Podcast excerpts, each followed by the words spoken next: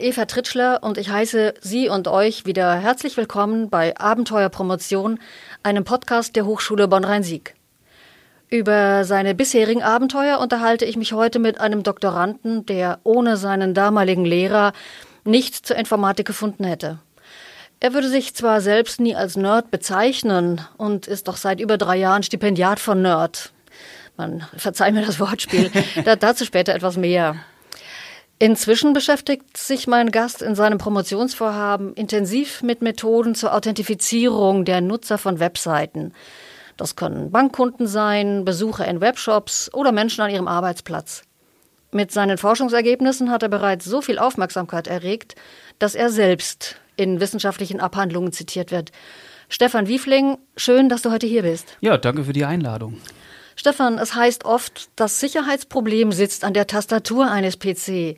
Wenn wir mal vom Passwort unter der Tastatur absehen, ist das nicht eine zu einfache Sichtweise? Ja, äh, würde ich zustimmen. Also vor allen Dingen, wenn wir jetzt mal den Nutzer selbst anschauen, vielleicht liegt es auch an der Software selbst, ähm, dass da der Fehler liegt. Weil wenn ich jetzt beispielsweise jemanden zwinge, eine Software zu bedienen und dann immer auf den dümmsten anzunehmenden User, ich mache es mal in Anführungsstrichen, ich finde es irgendwie ein total bescheuertes Wording in diesem Fall, ähm, wobei ich davon eher ausgehe, dann ist ja die Software auch schlecht konfiguriert. Wenn ich jetzt mal äh, beispielsweise E-Mails-Verschlüsselung. Ich weiß nicht, ob du das ausprobiert hast, aber ich bin. Ich habe es mal ausprobiert, ja. aber es ist schon länger her und es war blöd. Ja. Aber es ist schon sehr lange her. Und es hat sich immer noch nicht verändert, weil die Software einfach auch so gebaut ist, dass man sie selbst als Experte und ich meine, ich promoviere in IT-Sicherheit und ich habe da auch sehr lange dran gesessen, um das zu verstehen. Äh, deswegen glaube ich nicht, dass der User an allem schuld ist. Ähm, das ist auch sicherlich, wie es konfiguriert worden ist. Es fängt nicht erst an, wenn die Leute mit der Software arbeiten, sondern das ist ja schon vorher. Und entsprechend ist ja auch der Titel deiner ersten Publikation Is This Really You? Worum geht es dabei? Genau, also ich möchte ähm, quasi anschauen, äh, wir haben ja Authentifizierung, wir nutzen Passwörter, aber wir wissen halt aus der Praxis, das reicht halt mittlerweile nicht mehr so wirklich aus. Es gibt Passwörter, die geklaut werden und automatisiert eingegeben werden. Deswegen möchte ich quasi so ein bisschen eine Verhaltensanalyse herausfinden, ob der User, der jetzt das Passwort richtig eingetippt hat, äh, im Idealfall, ob es wirklich jetzt Eva ist beispielsweise oder ob es dann vielleicht äh, jemand anderes ist, der vielleicht. Äh, Wie klaut man ein Passwort? Ähm, wenn ich es nicht unter der Tastatur liegen habe. ja, der Klassiker ist natürlich Phishing ist vielleicht ein Begriff. Da kommt eine hm. E-Mail nach dem Motto, ah, da ist irgendwie der IT-Sicherheitsvorfall, bitte tippen Sie Ihr Passwort ein und dann ist es eine falsche Webseite und da werden dann die Passwörter abgegriffen. Äh, was aber noch häufiger vorkommt, ist tatsächlich, dass sich jemand in einen Online-Dienst einhackt, wo ich jetzt beispielsweise bei LinkedIn einen Account habe, da ist jemand bei LinkedIn in, in das Datencenter eingebrochen, hat die Datenbank mit allen Usernamen und Passwörtern geklaut und das wird heutzutage tatsächlich verwendet, um automatisiert das auf anderen Webseiten einzutippen, weil auch wieder, wir sind halt Menschen und wir benutzen halt auch mal Passwörter wieder. Und deswegen ist das wohl aktuell sehr erfolgreich, weshalb ich da auch dran forsche, äh, sowas zu verhindern.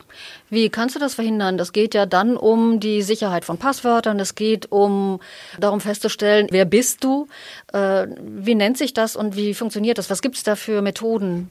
Genau, also es nennt sich risikobasierte Authentifizierung und das wird es auch von großen Online-Diensten, beispielsweise Facebook, LinkedIn und Google äh, oder Facebook äh, eingesetzt. Ähm, die schauen sich quasi an, ich tippe meinen Nutzernamen und Passwort ein und zusätzlich dazu schaue ich mir halt an, zu welcher Uhrzeit logge ich mich ein. Wenn ich jetzt ein Studierender bin, dann werde ich mich wahrscheinlich selten äh, um 6 Uhr morgens einloggen, ähm, während das bei mir jetzt vielleicht eher realistisch ist. Und wenn dann halt solche Abweichungen sind, dann äh, bin ich etwas skeptisch und bin mir nicht so sicher, ob ich jetzt äh, diese Person ist, die sich einloggen möchte und frage dann nach einer zusätzlichen Authentifizierung, beispielsweise eine E-Mail-Adresse, die ich angegeben habe, die müsste ich dann bestätigen und das erschwert quasi das für Angreifende da durchzukommen.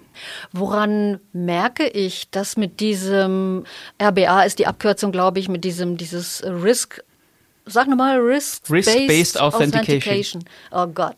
Äh, woran merke ich das als Nutzer, dass eine Webseite auf diese Weise meine Identität prüft? Äh, man merkt es vielleicht bei Google beispielsweise, wenn ich mich mal von einem anderen Ort und einem anderen Gerät einlogge, häufig kommt es vor, wenn wir uns im Urlaub einloggen. Da taucht das mal auf. Ähm, das ist so der eindeutige Indikator, wenn ich mich im Urlaub mit einem anderen Gerät einlogge und dann kommt plötzlich der Hinweis, äh, bitte bestätigen Sie die E-Mail-Adresse, dann ist das risikobasierte Authentifizierung. Mhm. Aber machen die Banken das auch? Dort ist es ja eher riskant. Ja, ähm, Banken nutzen das eher im Hintergrund. Da kriegen wir das gar nicht so mit. Einfach auch, weil gesetzlich haben wir jetzt Zwei-Faktor-Authentifizierung. Das heißt, wenn ich mich bei der Online-Bank, wenn ich beim Online-Banking mich einlogge, werde ich nochmal, muss ich dann beispielsweise meine ähm, Bankkarte nochmal verifizieren oder ähnliches, dass ich nochmal so einen Code eintippe. Das ist äh, mittlerweile für alle Banken, die mindestens in Deutschland Kundinnen und Kunden haben, verpflichtend. Aber im Hintergrund schauen die sich beispielsweise an, wenn ich jetzt immer immer an die Hochschule Bonn-Rhein-Sieg äh, meinen Immatrikulationsbeitrag zahle, aber dann komischerweise werden dann irgendwie 1000 Euro an die Cayman Islands überwiesen und diese IBAN habe ich nie benutzt. Dann ist in diesem Fall, gehen alle Alarmglocken an bei der Bank und äh, dann fragen die dann auch mal nach, ist das überhaupt richtig? Also solche Mechanismen setzen die auch ein. Ist das ein Unterschied, ob ich mich in einer App anmelde, von einer Bank beispielsweise oder auf der Webseite? Ich gehe mal davon aus, dass da kein Unterschied ist, weil äh, verdächtig ist die Transaktion so oder so. Ähm, wenn ich jetzt komische Kontonummern auf einmal verwende, die ich sonst nie nutze und ja, wenn ich normalerweise auch selten Beträge von 10.000 Euro überweise, dann ähm, ja, schillern da die Alarmglocken und bei Visa weiß ich beispielsweise, dass die dann auch nochmal an die Handynummer was schickt. Ich möchte mal zu der Doktorarbeit oder zu deinem Promotionsvorhaben selbst zurückkommen. Du schreibst eine kumulative Doktorarbeit. Du hast also mehrere wissenschaftliche Aufsätze bereits publiziert, sechs Stück an der Zahl, wenn ich richtig informiert bin. Wie war die Resonanz bisher? Ähm, ja, sehr gut. Also ähm, ich hätte tatsächlich damals nicht gedacht, dass da so ein Feedback kommt, weil erst hatten wir erst Schwierigkeiten bei unserer ersten Studie, wo wir große Online-Dienste untersucht hatten. da muss man natürlich dann gucken, wie reagieren die drauf und so weiter. Und weil wir vor allen Dingen in Amerika damals eingesendet haben, ja, hatten die halt ein bisschen andere Ansichten. Wir waren halt eher da der Meinung, äh, ja, da das muss halt erforscht werden und in Amerika war man eher so company-orientiert und fanden das natürlich blöd, dass wir dann irgendwie von herausgefunden haben, wie Google beispielsweise RBA ungefähr berechnet. Äh, aber danach ist das Feedback tatsächlich echt, echt groß gewesen. Äh, vor allen Dingen jetzt auch bei den letzten Studien, also ich habe auch analysiert, wie reagieren Nutzerinnen und Nutzer darauf, weil das ist ja auch der Punkt, wo wir gerade eben schon waren. Die wissen ja meistens vielleicht gar nicht, dass sowas aktiv ist. Das heißt, wie reagieren die drauf? Und diese Studie ist halt wirklich so gut angekommen, dass sie auch von Bruce Schneier, das ist quasi so der einflussreichste einer der einflussreichsten IT-Sicherheitsspezialisten. Das heißt, wenn der irgendwas in seinem Blog schreibt, dann kriegt das die riesige Masse mit und so war das dann auch. Dann war mir natürlich klar, okay, jetzt äh, haben wir auch wirklich die breite Masse erreicht und so war es dann auch. Also dann gab es dann auch E-Mails, die dann halt kamen und jetzt auch immer weiter äh, Fragen haben zu dem Thema und äh, uns dann auch eingeladen haben zu der IEEE Security and Privacy, also der. Das macht einen auch stolz, oder? Ja, auf jeden Fall. Also wenn man halt mal merkt, dass, also ich habe so das Gefühl, mittlerweile muss man ja, wenn man eine Doktorarbeit schreibt, um, damit die gelesen wird, muss man heutzutage eher in die Politik gehen.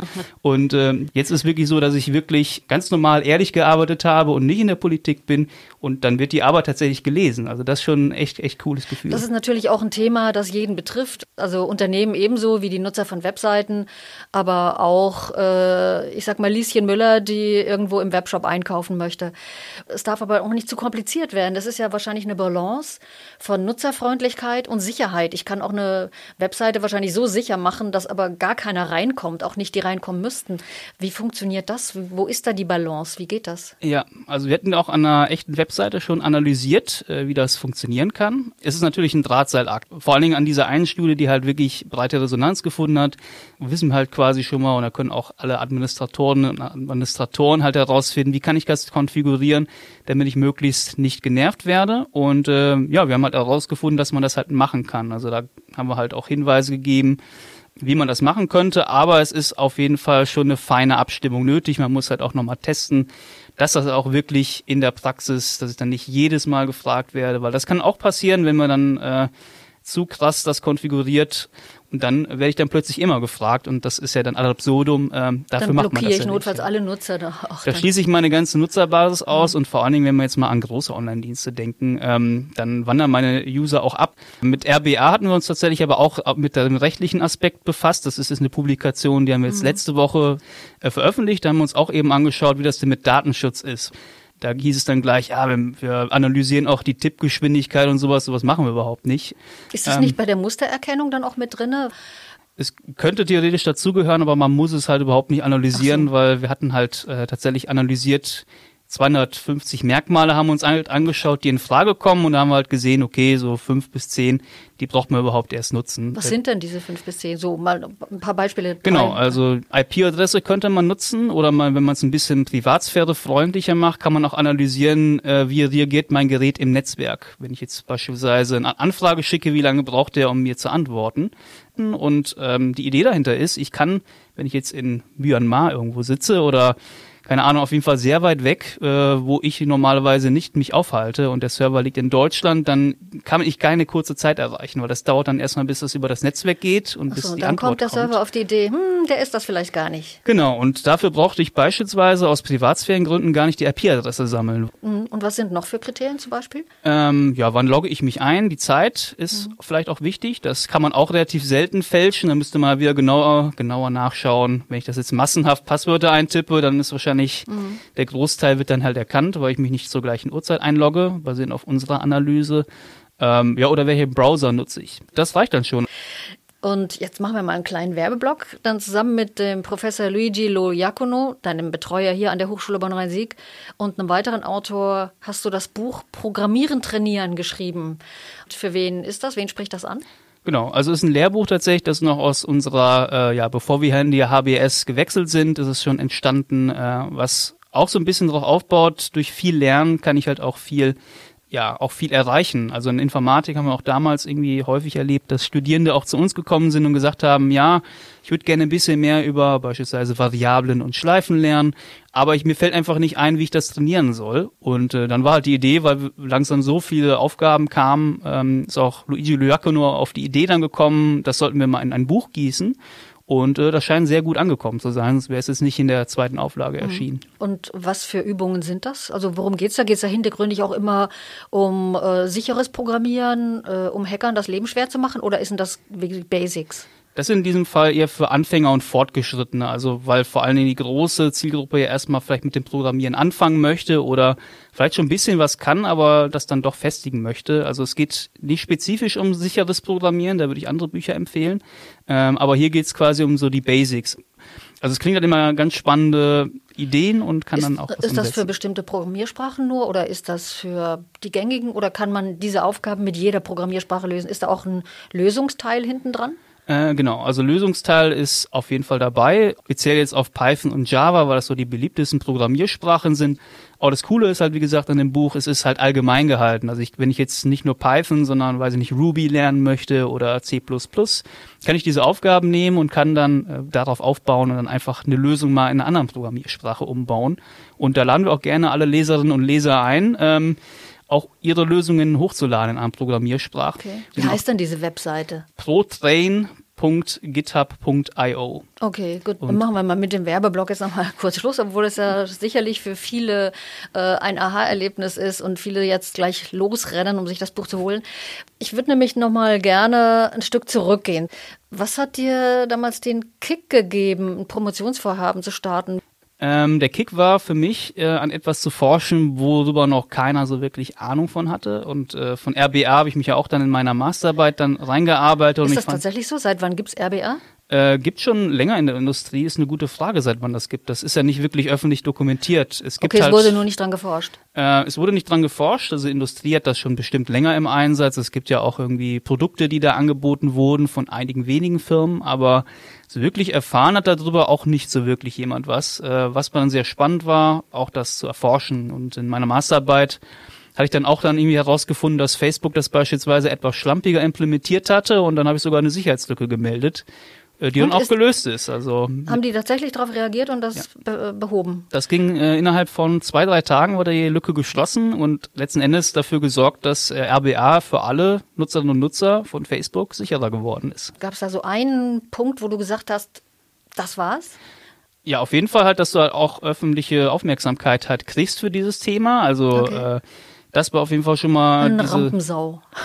ja, also letzten Endes, dass du halt dann schon irgendwie das Gefühl hattest, also vor allen Dingen nach der ersten Publikation, dass halt Leute im Netz dann plötzlich äh, deine Publikation okay. lesen und dann seitdem ist dieses Thema halt wirklich interessanter geworden. Also da kamen auch Leute mhm. auf mich zu, die dann wirklich gesagt haben, ja danke, endlich äh, schreibt mal einer was drüber und ja.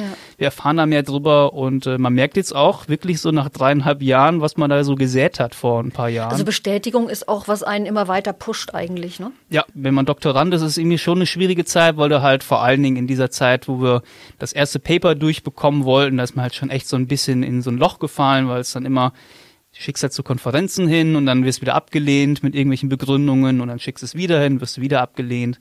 Und dann irgendwie beim dritten Mal klappt's. Das ist natürlich dann irgendwie blöd, wenn es beim dritten Mal dann schon abgelehnt worden ist, dann zweifelst du auch so ein bisschen an dir. Mhm. Aber letzten Endes, wenn man dann durch ist und dann ist man plötzlich wieder auf so einer mhm. Welle und das, das motiviert dann einen auch. Wenn man da so auch so Zweifel hat, äh, wie, wie geht man da um? Du bist ja auch hier am Graduierteninstitut der Hochschule eingeschrieben. Ähm, da gibt es auch noch andere Doktoranden, denen es vielleicht ähnlich geht.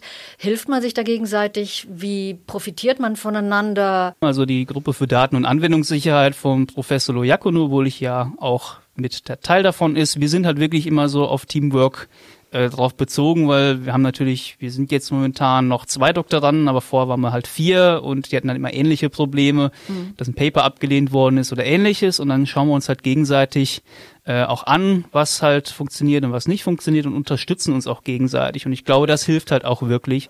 Äh, seid ihr auch ein bisschen im Austausch mit äh, Doktoranden anderer Fachrichtungen? Also da, so der Austausch, so wenn man feststellt, dass es gar nicht mit dem eigenen, mit der eigenen Arbeit zu tun hat, hilft einem wahrscheinlich auch so ein bisschen. Ne? Ja, auf jeden Fall beim graduierten Kollegen Nerd NRW, wo ich ja auch dankenswerterweise Teil davon bin und auch wirklich sehr dankbar bin, dass man da auch supported wird. Also da haben wir auch immer Workshops, und es gibt ja da auch 14 andere Doktorandinnen und Doktoranden, die genau die gleichen Probleme haben, dass man ein Paper wieder abgelehnt wird oder ähnliches. Und äh, da kann man sich halt immer gegenseitig austauschen und auch mal so ein bisschen pushen.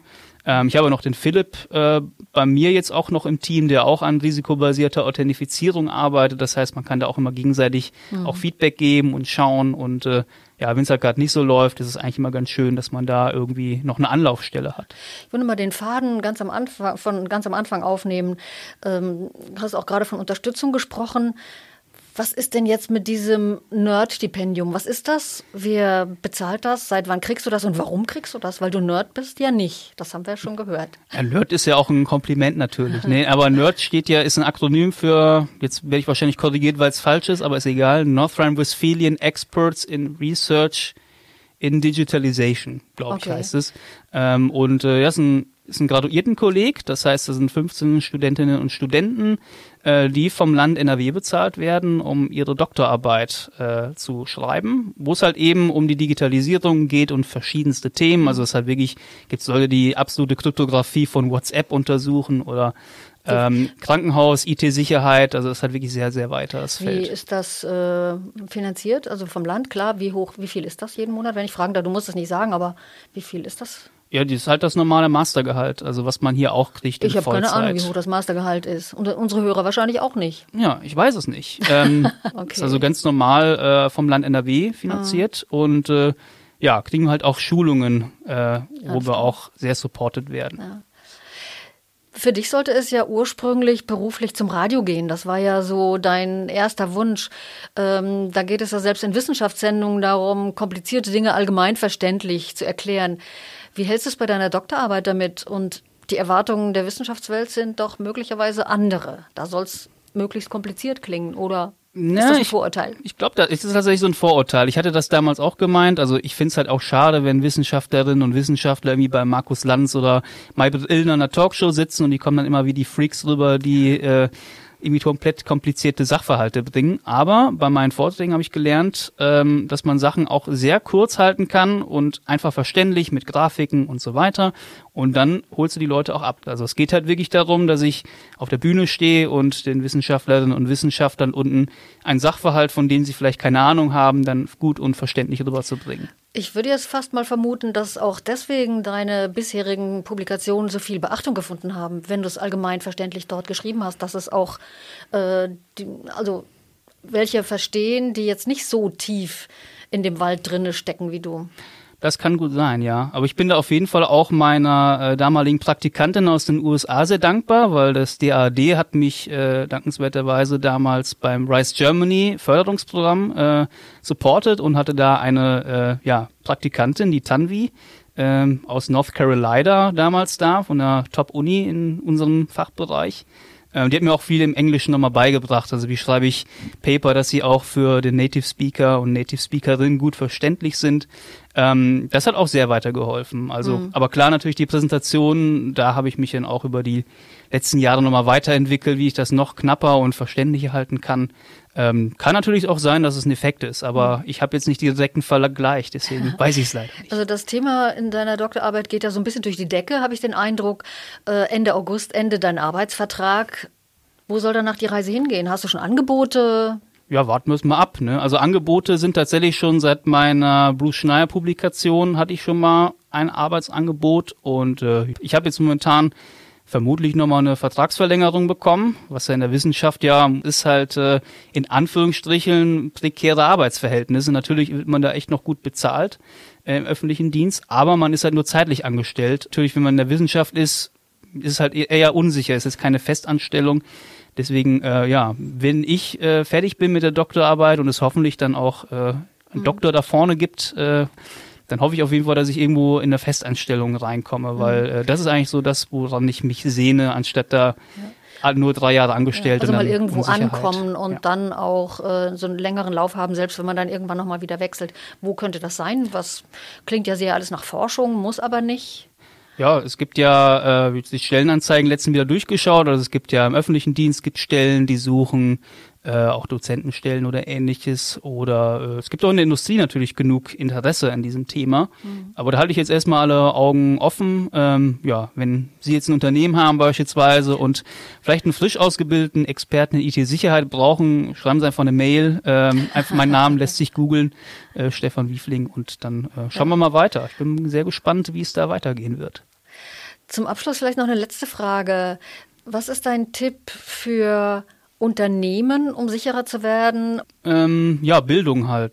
Also das scheint zu funktionieren, dass ich halt meine mein Team auch mit äh, in dieses Thema nehme und ihnen einfach mal ein bisschen das beizubringen. Also wie funktioniert das? Ja, auch hier das Thema wieder. Nicht immer mit dem Finger auf andere zeigen, sondern einfach sagen, ja gut, Fehler sind menschlich und äh, dann unterstützen wir uns mal gegenseitig mit einer Schulung und äh, prüfen uns dann mal gegenseitig, um gegenseitig besser zu werden. Also sich stärker mal immer wieder das vor Augen führen, äh, welche Gefahren bestehen oder was daraus resultieren kann, wenn man nicht aufpasst, sag ich mal so. Ja, ist ja wie im Straßenverkehr. Wenn ich nicht weiß, wofür die rote Ampel steht und dann einfach rüberlaufe, dann äh, ja, dann geht's ja eben schief. Deswegen glaube ich, äh, man sollte IT-Sicherheit als eine Teamarbeit sehen und äh, da wirklich meine Leute reinziehen, weil nur so können wir alle sicherer werden. Das war doch ein schönes Schlusswort und das war Stefan Wiefling. Er hat uns gezeigt, dass jeder eigentlich unglaublich viele Anwendungen nutzt, für die ein Passwort nötig ist und äh, hat uns vor Augen geführt, warum es wichtig ist, überall auch ein anderes Passwort zu haben, und Sicherheit vor Datendiebstahl, eine absolute, gibt es leider nicht. Er hat aber auch nachgewiesen, dass Nutzer das RBA-Verfahren, wir wissen das jetzt, Risk-Based Authentica Authentication. Auf, Authent ja, im Deutschen ist da immer noch das Vieh dazwischen, Gut. im Englischen nicht. Ne? Risikobasierte Authentifizierung, ja, aber das genau. ist ja, ja kompliziert. Ne? In der Regel äh, von Nutzern lieber verwendet werden als diese Zwei-Faktor-Authentifizierung. Und äh, wir haben auch gehört, dass ein Nerd-Stipendiat kein Stubenhocker sein muss. und äh, ich würde natürlich gerne wissen, wie es nach der Promotion weitergeht. Bis dahin alles Gute und tschüss, Stefan. Ja, danke, Eva, dass ich hier sein durfte. Bei Fragen an Stefan oder Jobangeboten oder Anregungen für diesen Podcast einfach eine E-Mail schreiben an podcast.km.h-brs.de. Beim nächsten Mal spreche ich im Podcast Abenteuerpromotion der Hochschule Bonn-Rhein-Sieg mit einer Doktorandin aus den Naturwissenschaften. Unter anderem spreche ich mit ihr über das Für und Wider eines Stipendiums. Und ihr seid dann an den Hörgeräten dann hoffentlich wieder dabei. Bis dahin verabschiede ich mich auch, Ihre und eure Eva Tritschler.